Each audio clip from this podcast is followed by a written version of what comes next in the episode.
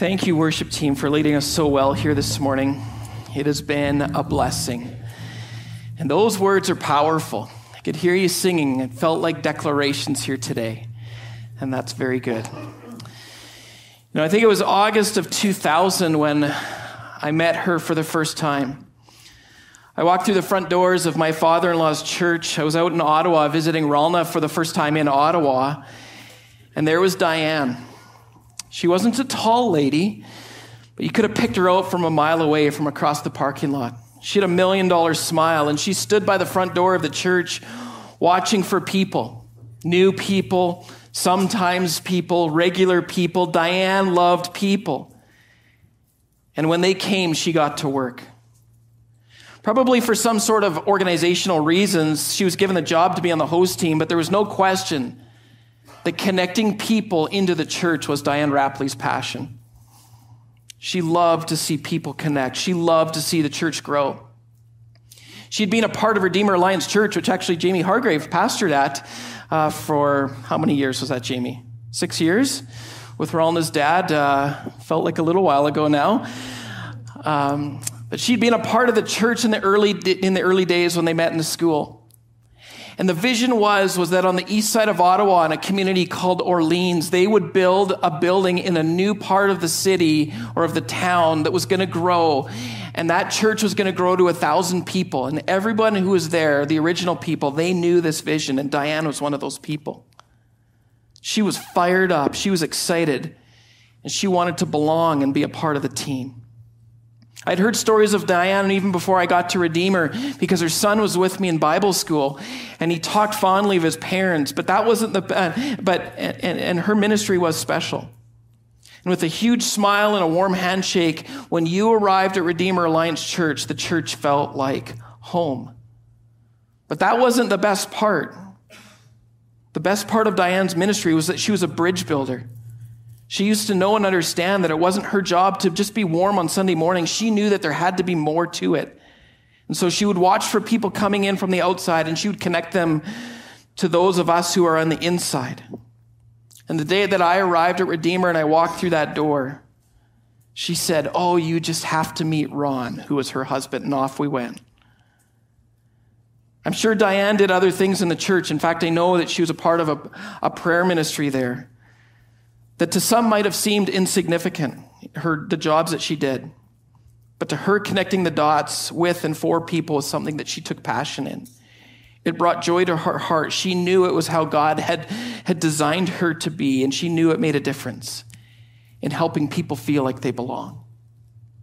I'm going to do something a little different that I don't typically like to do. I don't like to deviate from the plan very often. But last Friday and this Monday, as I was getting ready to preach today, I had a stirring in my heart that we had to talk about belong, what it means to belong to a church. Back on, I think it was May the 6th, our staff was in a prayer meeting and we held our hands open and we said, Lord, what do our people need in this fall season?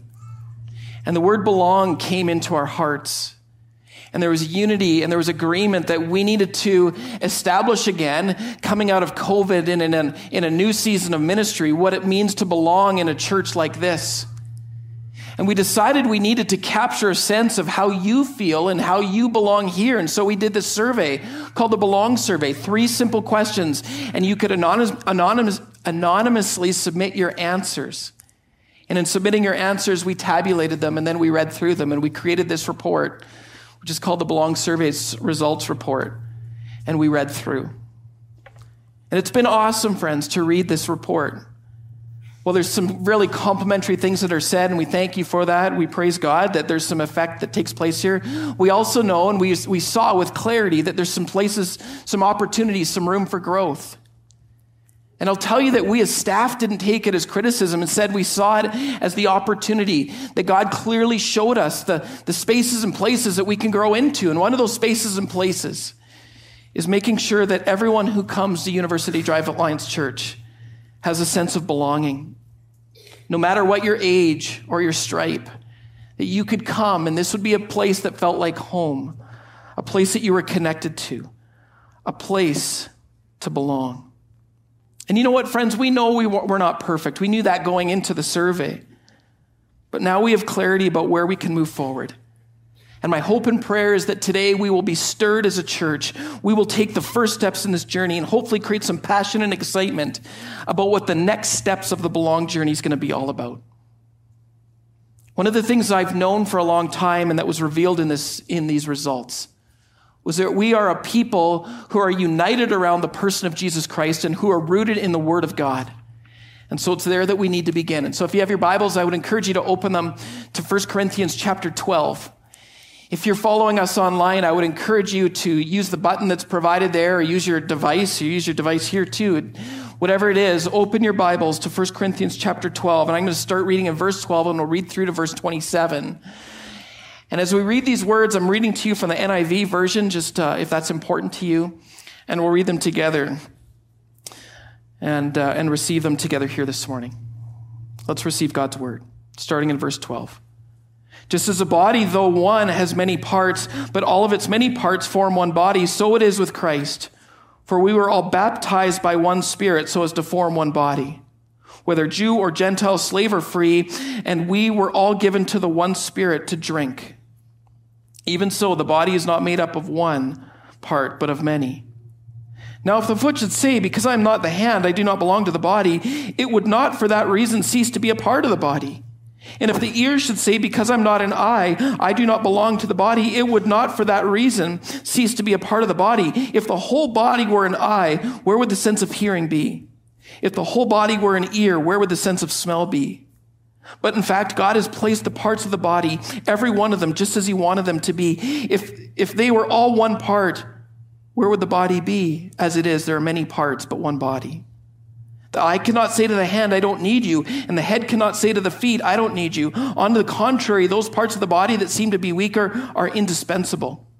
And the parts that we think are less honorable, we treat with special honor. And the parts that are unpresentable are treated with special modesty. Well, our presentable parts need no special treatment. But God has put the body together, giving greater honor to the parts that lacked it, so that there should be no division in the body, but that its parts should have equal concern for each other. If one part suffers, every part suffers with it. If one part is honored, every part rejoices with it. Now you are the body of Christ, and each one of you is a part of it. A number of years ago, I was standing right here in this pulpit or, or in this spot on the stage, and I made a political comment. And after I made the political comment, I said, I'm just kidding. I don't believe that. That was a joke.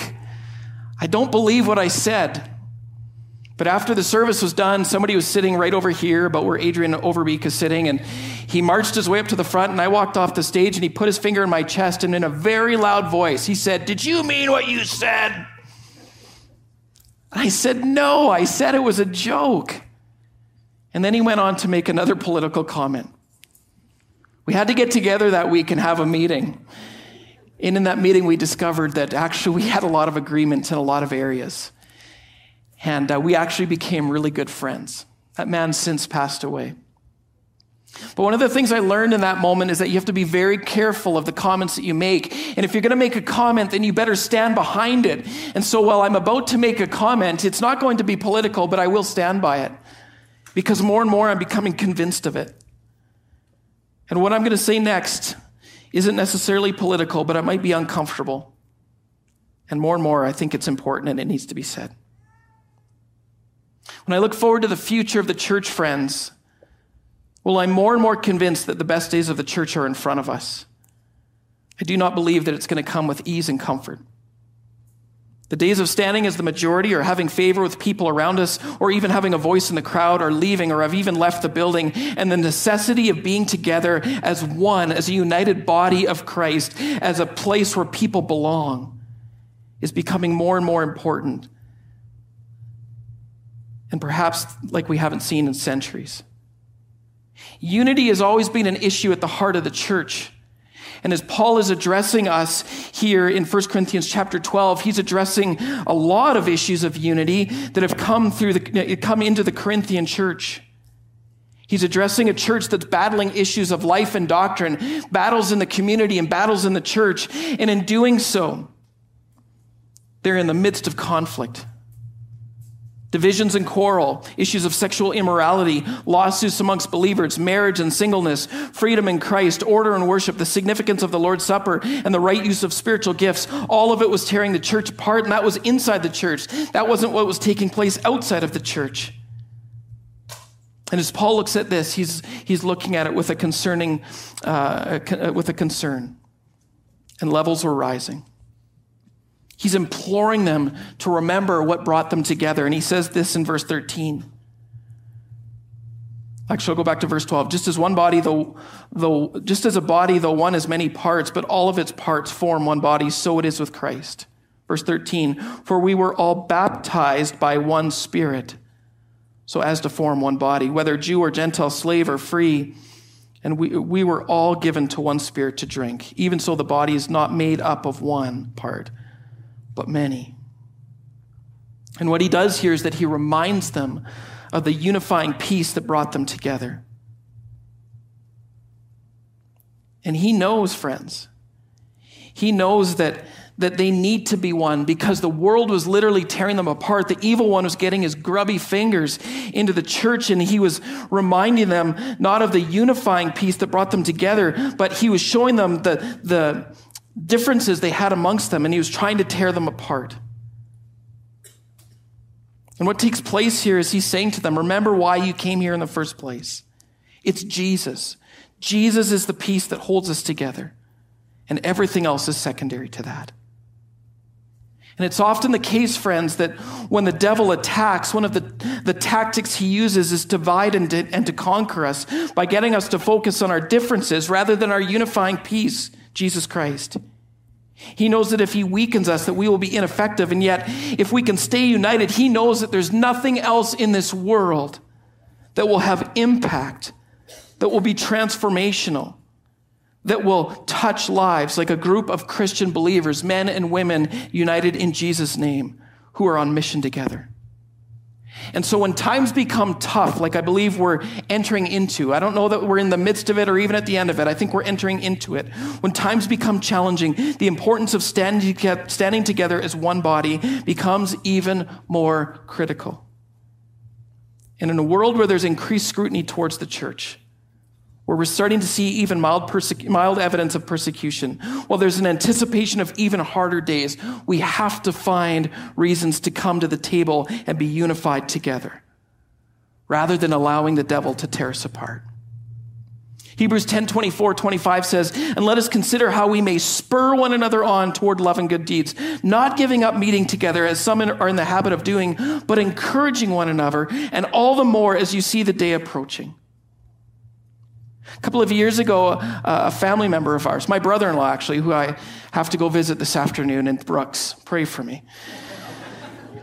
No, I'm just kidding. I love them. He and his family were, found themselves in Egypt.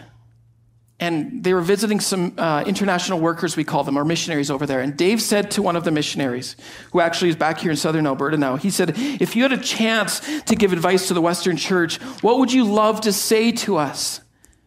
And without thinking for too long, he said this. He said, You guys waste too much time on secondary issues.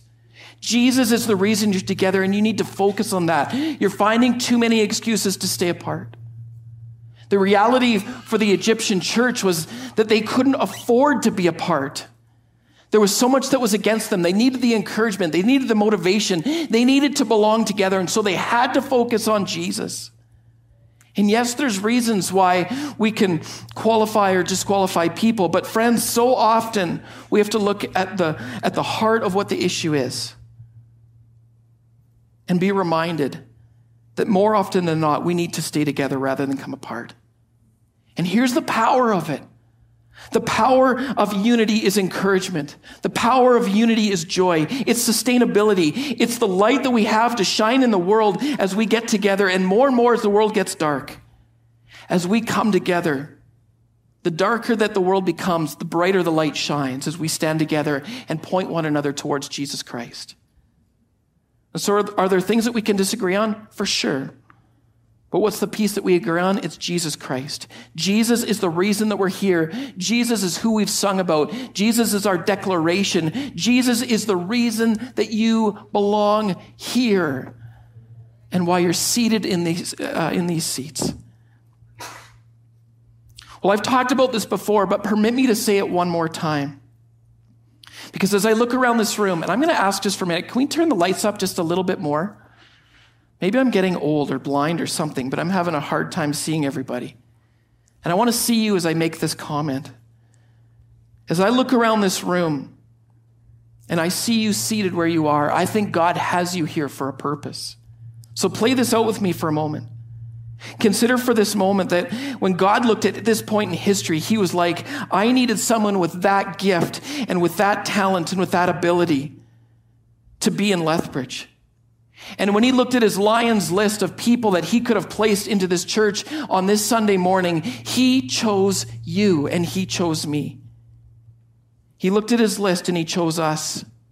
He wanted to build a team, and so he brought us all together. Some of us were leaders, some of us were cheerleaders, some of us provided some support, and others of us, maybe like me, were here just for the picture, but we all were brought here together exactly for this moment.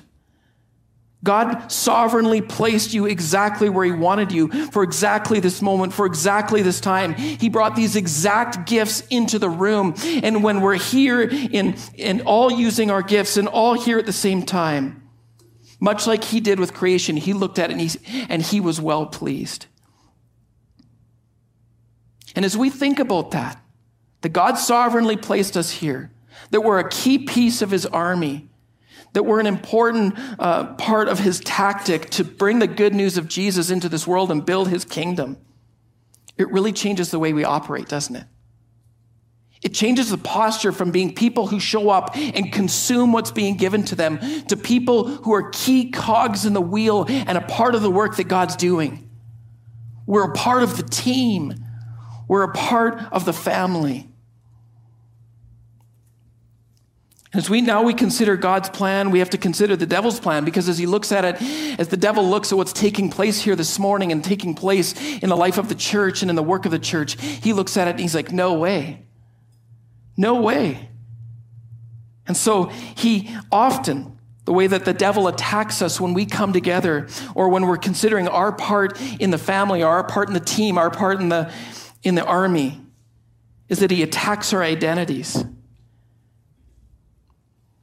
He attacks our identities, and we see this early in verse 15. There's this seed or this thought of insignificance that we're not important that we don't look like someone else or we don't act like someone else. And so, for some reason, we don't belong. It gets us off stream from God's design and God's plan. And the second way that, that the devil deceives us is that he divides us, like we just talked about. If he can get us to focus on our differences, then there's a very good chance that he can divide us and diminish the impact that we as a church can have together. But what Paul shows to us here is that the gifts that we consider to be the humblest and the meekest are perhaps the most important. And second to that, when we use our gifts together, not only will we live into God's purpose or God's plan, but we will accomplish God's plan with greater joy and greater impact because we operated as the body of Christ together. And as much as Satan would love to get us off to the sidelines, or even off the field, when we understand that God has given and placed us exactly where He wants us, it changes the landscape. And it helps establish a deep sense of belonging in the local church. Look at verse 24 here. Verse 24 says this.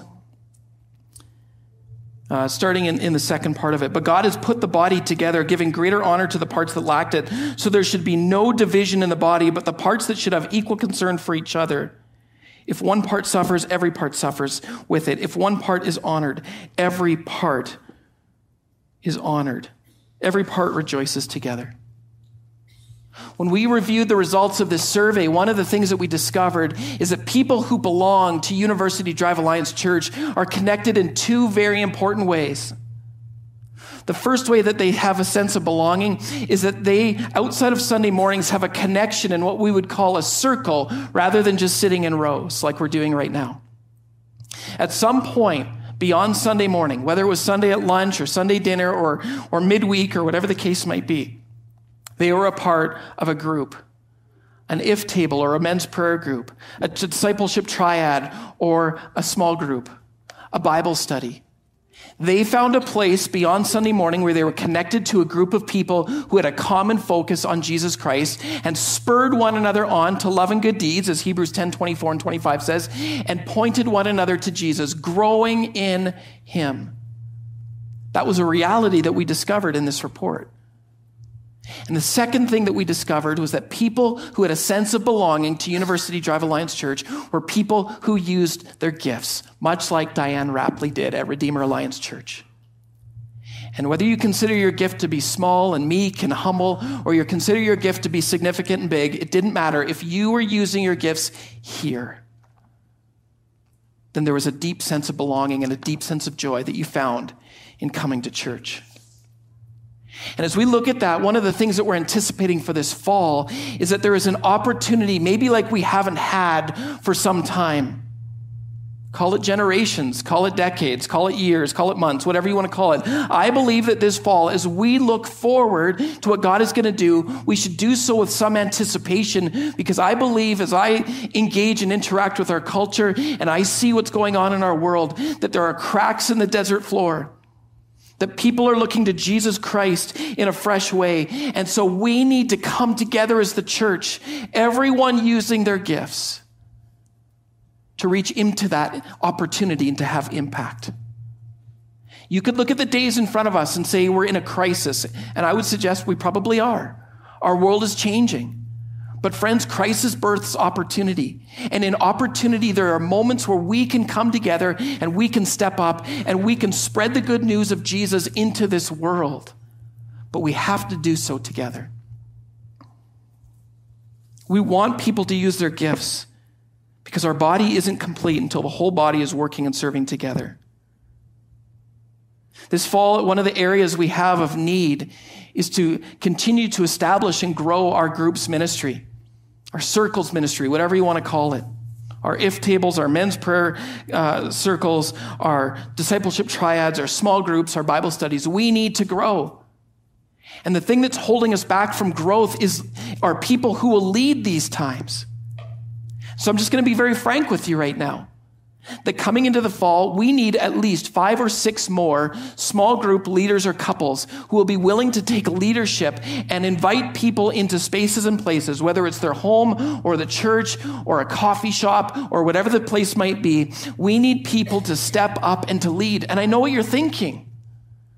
Maybe in a few months, Aaron, maybe in a few years, or I'm not gifted that way. And I'm telling you that if you're here and you have a gift, what I learned in studying this passage this, this week is even those of us who feel the weakest, even those of us who feel the most insignificant, even the, uh, those of us who are the most humble, oftentimes can have the biggest impact because we show a willingness and an obedience to step up and to serve God. Last night, we were with some great friends, and we went and saw the movie um, Sounds of Freedom. If you haven't seen it, I would encourage you. It's a heavy movie. It deals with the issue of sexual exploitation. Uh, we didn't take our kids last night, and so I'm not endorsing it for kids, but for adults, it might be something you want to check out. And in that movie, one of the moments that was said to the main character, Tim, is that when God asks you to do something, basically you have to step up and obey. I'm just going to share with you, friends, I don't like to put lots of pressure on people, but if you're here this morning and you have a stirring for groups, you have a stirring to bring people together, God's poking at your heart right now. I would love to talk to you after church because there's an opportunity this fall that we're going to step into. A vision that God is going to build his kingdom through University Drive Alliance Church, and he's going to use humble folks like you and humble people like me to make a difference in this city. We need five or six more groups. And if you're interested in that, you could fill out a connect card. You could send me an email, aaron at udac.ca, and I will be in touch with you. We're going to go on holidays here in a little bit, but we'll be in touch before and we can be in touch after. We have resources, we have training, we have people who would be willing to journey alongside of you. And I want to say this. I was going to say this later, but I'll say it now. Oftentimes in the church, whether it's our groups ministries or it's other things, when we go through and God shows us a deficiency in the ministry, or a problem, or a breakdown, or, a, or whatever the case might be, a crisis, Oftentimes, when God shows that to us, it's not so that we can go and be critical of what's taking place. I believe He shows it to us because He's stirring in us uh, an opportunity to step into that problem or that crisis or that broken spot. I don't believe it's something that we can just leave behind and point a finger at and tell somebody else, you need to go fix that. I believe it's an invitation for us to step forward and to step in. And so I would encourage you, whether it's small groups or kids ministries or youth ministries or the host team or tech teams or uh, a visitation team, which we have need for, uh, whatever it is, there is an opportunity this fall to belong and for more. To me, one of the most exciting parts of Diane's story wasn't that she was a charming uh, older lady who stood by the front door, not that old she was probably in her late 50s or 60s when I met her. Sorry who that offends. But the most exciting part of Diane's story was the, was the handoff. It was the partnership across the room and the recognition that while she had exercised her gift, she was going to pass off these people to someone else, and there would be another opportunity for someone to start using their gifts. And you know, the reality of the church is that, well, I could walk through the foyer of this place and miss seeing people and miss connecting with people. There's going to be other people who are going to see that same group of people and recognize the opportunity to use their spiritual gifts and to bless them and to connect them. And oftentimes in the church, if I'm walking by or I see somebody quickly, there's an opportunity, much like Diane Rapley, where like a great quarterback and a receiver, or a great uh, dance pair, or a great team. There's an opportunity and a beautiful harmony that's, that's developed and that, that happens when we work together to advance the ball down the field. And I believe it's this, I believe this is the living nature of being the body together.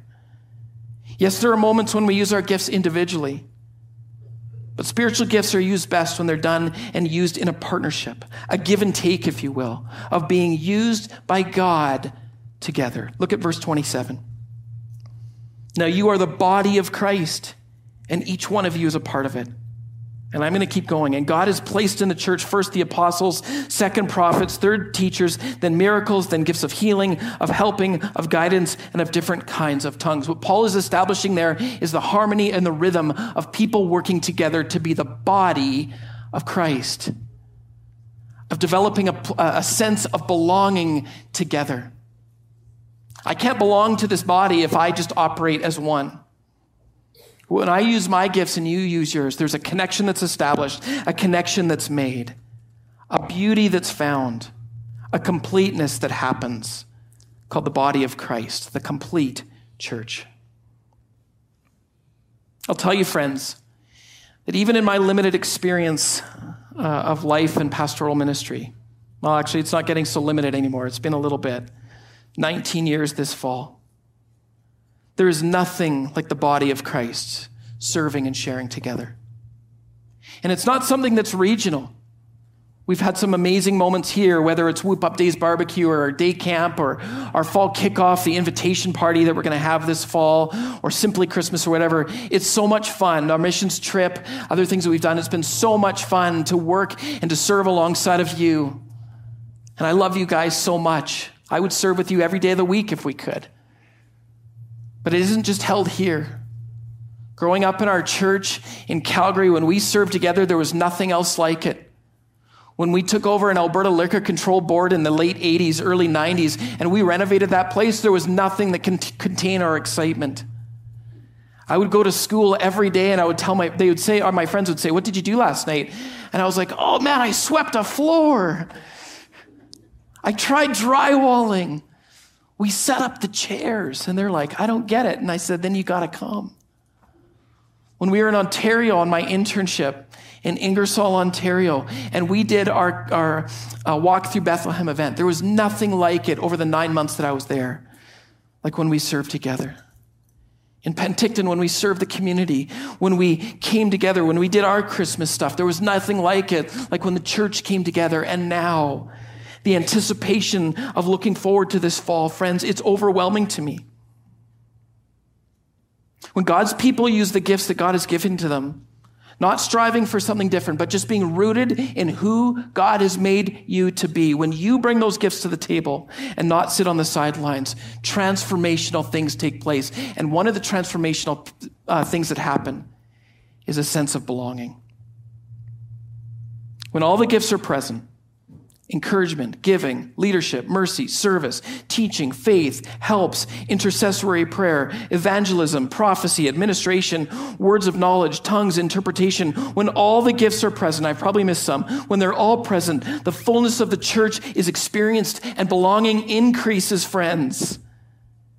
And it's transformational, not just to those who reach out, but to those who it touches, those who are a part of it.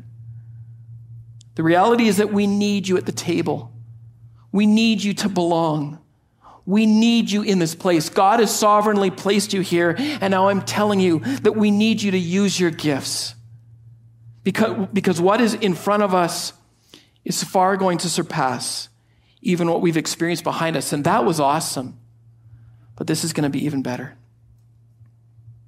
This past week, when I was when we've been preparing for Pastor Scott's arrival, one of the tasks that I've assigned to myself that I've been putting together is something called the realignment report. It's in my office. I should have brought it to show you guys. It's so pretty. I'm proud of it. And what it is, it's a summary of the last three and a half months of things that God's done in our church. And then it's a look forward to the opportunities that we have in the season to come. And I want to thank you, church. Over the last three and a half months, God has moved in powerful ways here. And I've watched as our lead pastor went on a sabbatical and you let some amateur step up to the plate to lead for a little bit. I've watched as you've rolled up your sleeves. I've watched as you've dug into your pockets. I've watched as you've got down on your knees and you've prayed. And eternity is different because we as a church came together and used our gifts. People came to know Jesus Christ as Savior and Lord. People got baptized. Organizations were blessed. Eternity has been changed. And these past three and a half months have been incredible. But when I consider the fall, I believe that Jesus has so much more for us ahead. This report has been so helpful to help aim my heart into some of the areas that we need to focus on this fall, and this has helped so much as well. And while summer's an amazing time, yesterday was absolutely stunning. Well, this is an amazing time. I believe it's a season where we're going to catch our breath, where we're going to rest a little bit, and where we're going to know that there's an opportunity this fall to roll up our sleeves, to put our work gloves on, and to take the next step into the, into the amazing future that God has for us. And so whether it's a day, whether it's day camp or it's Whoop Up Days barbecue or it's our fall kickoff invitational day, I'm going to tell you, I'm going to invite you to take the next couple of weeks to rest up, and then I'm going to invite you to step in and belong to what God's going to do next. Rest and breathe deeply for the next few weeks and then get ready. I've seen in recent days in this culture a, a, a fresh desire to look at God and to consider God more so than I have in a long time. There's an opportunity for us this fall, and I believe that God has perfectly positioned our church to step into that opportunity. And you know what? We're going to make mistakes.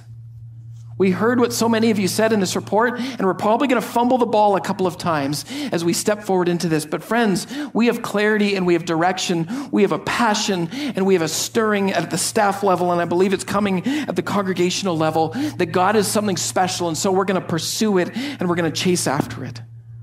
There's going to be things that we miss. And as you see them, I'm going to invite you to step up and to step into those opportunities, to help mend the broken places, to step out into this community, to take the next hill, to take advantage of what's coming in front of us. And as God stirs your heart, I'm going to invite you to use your gifts to contribute towards building God's kingdom and towards God's uh, establishes, establishing his kingdom here in Lethbridge. God built the church for growth, and He built Christians for growth. He's inviting us to go deeper with Him personally. He's inviting us deeper, or to go deeper with Him corporately. And so, as we look at the fall, I'm not concerned about the number of people that attend, whether it's 500 or 5,000 or, man, can you imagine 50,000 if 50% of, the, of Lethbridge came to church? Get ready to dig in. But I'm not actually concerned about the number. What I'm concerned about, what I'm mindful of, is that if we don't go into this world and use our gifts, then lost people aren't going to go to heaven and eat with us at the great banqueting table. So we better do something about it. We want you here. We want your gifts. We need your input. You need to belong. Will you pray with me? Then the worship team's going to come and we're going to sing one last song. Lord Jesus, we love you. And God, we are so thankful for the way that you've brought us together. And I look out across this room and I'm, my mind's eye goes to our online communities as well. And I just see men and women, boys and girls, who've come together from different backgrounds and who have lived different lives, but have come together for the sake and for the glory and for the work of Jesus Christ. God, stir in our hearts a fresh way and help us to see the opportunities that are in front of us. Give us eyes to see and ears to hear uh, the people around us who need to hear the good news of Jesus. And then, Lord Jesus, would you plant courage into our heart? Would you plant fire into our souls? May we be so convinced and so convicted that lost people around us the, need to hear the good news of Jesus, Lord, that it would just flow out of us. Would you anoint the moments in front of us, Lord Jesus, I pray? Would you anoint our dinner tables? Would you anoint the coffee shops? Would you anoint the pathways that we will walk on, the boats that we will ride in, the fishing rods that we will use, whatever instruments we have and whatever tools we have to bring people together and to declare the good news of Jesus? God, would you anoint those moments and would you use this church to build your kingdom? And to establish a deeper sense of belonging with you and with each other.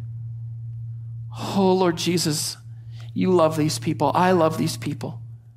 And I believe that the days in front of us are going to surpass even the days that we've been li- we've lived through. And God, this is good news. This is encouraging. This is stirring because God, those were great days. But what's to come is going to be even better.